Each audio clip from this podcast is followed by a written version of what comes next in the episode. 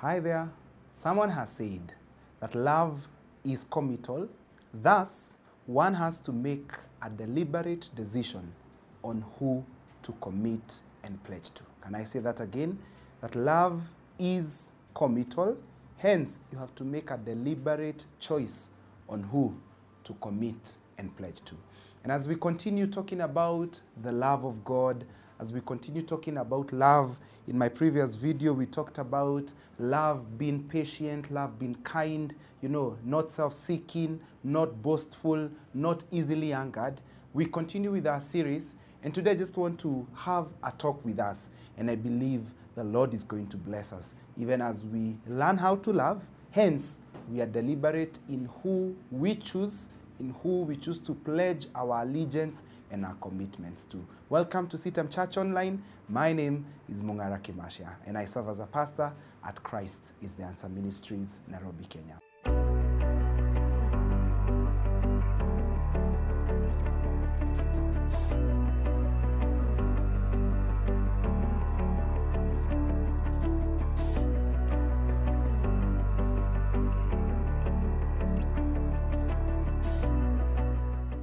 Talking about commitment, talking about choosing who to pledge your, you know, commitments and efforts and energies to, it must be fueled by something. And I love what Romans 13, verse 8 says Let no debt remain outstanding. In short, God is actually saying, Lipa madeni. If you were to read the few uh, verses uh, ahead of uh, Romans 13, uh, verse 8, from verse 7 and 6, actually, God is teaching us that we need to pay taxes, we need to be faithful with the taxman. And the word of God is so clear in Romans 13, verse 8 let no debt remain outstanding except the continued debt to love one another. For whoever loves others have fulfilled the law. The commandments you shall not commit adultery, you shall not murder, you shall not steal, you shall not covet, and whatever other command there may be are summed up in this one command love your neighbor as yourself. Love does no harm to a neighbor. Therefore, love is a fulfillment of the law. And so, friends, as we desire to pay our mortgages, as we desire to clear debts, as we desire to clear M-Shwaris, and every loan and every debt that we have, humanly possible and humanly speaking, the Bible is saying that the only debt that remains outstanding is the debt to love one another. And our Lord and Savior Jesus Christ sums up the entire law by saying that indeed, love your neighbor as you love yourself. With that, you will have fulfilled all the Ten Commandments. Because I want to believe with love, you will not murder. With love, you will not steal, steal and kill. With love, you will not rejoice when you see evil, you know, to your brother, your sister, your children, your spouse, your colleagues, whatever environment God has placed you, the love of that neighbor. And who is a neighbor? It's that one next to you. It's that colleague that you always share an office with.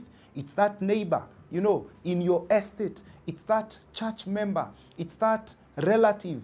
Those are the people God has surrounded us with. And the only debt that remains outstanding with them. So all other debts should be paid with our neighbors because you do not want to be in trouble with them. But guess what? The love of God to that person remains outstanding. Of late, and of course with experiences as a pastor, many other times love has been tried, love has been tested. Because as someone walks into the office, either for counseling, for prayers, and as we always ask you, you know, to call us, to get in touch with us, talk to us, we are doing this not because we are so much interested in your story, to know your struggles, to know your weaknesses, but this is our way of telling you that we love you. And in this month that love is so much in the air, celebrated, anyway, it's Feb, Valentine's maybe has passed or is soon coming to you, whatever context you're in. The reason we come to you, even through these videos, sharing the love of God, it's because we love you and would want you to live a life that is fulfilled, to live a life that is meaningful. And for you who is there, maybe love has been tried, it has been tested. you are actually maybe not in talking terms with your neighbor, the next door person, maybe your colleagues, or the people around you, would you consider, just the same way we read in 1 Corinthians 13, that love is not easily angered, it is patient, it is kind.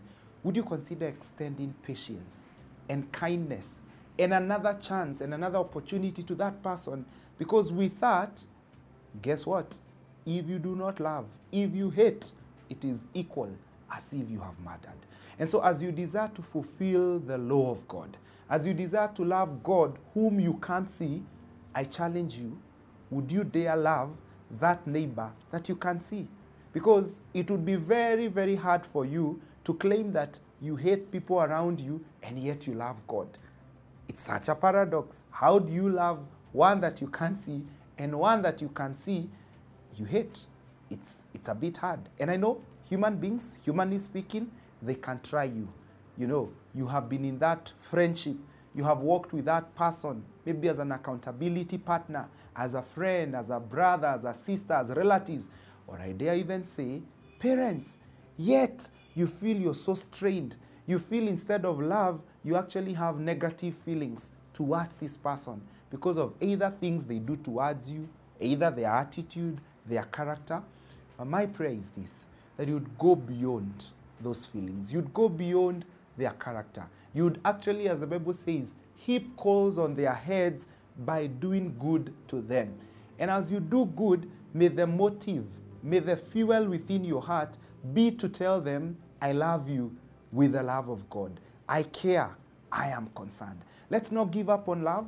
Let's not give up reaching out to our neighbors, however snobbish they are to you, however much maybe ignorant they are to your needs. Because at times when you are loving someone and giving out so much of your time, your attention, your empathy, humanly we feel we expect something.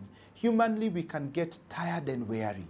But the same way Jesus hung on that cross, the same way Jesus carried that cross all the way to Calvary without giving up because he had you and I in mind. Shall we carry each other's burdens?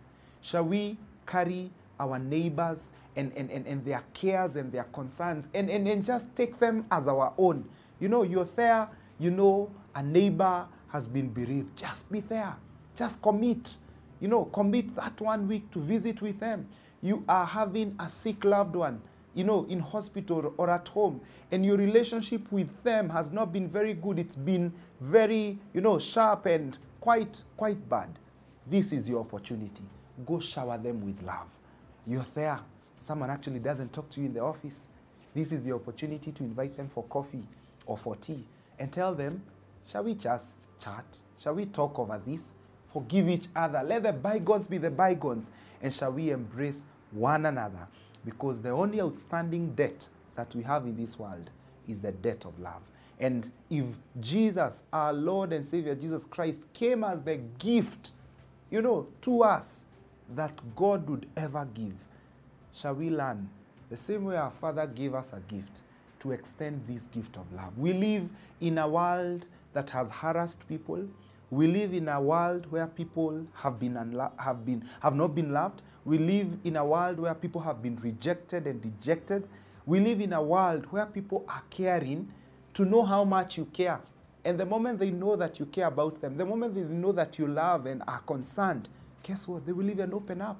Their attitude and their perspective towards you will change.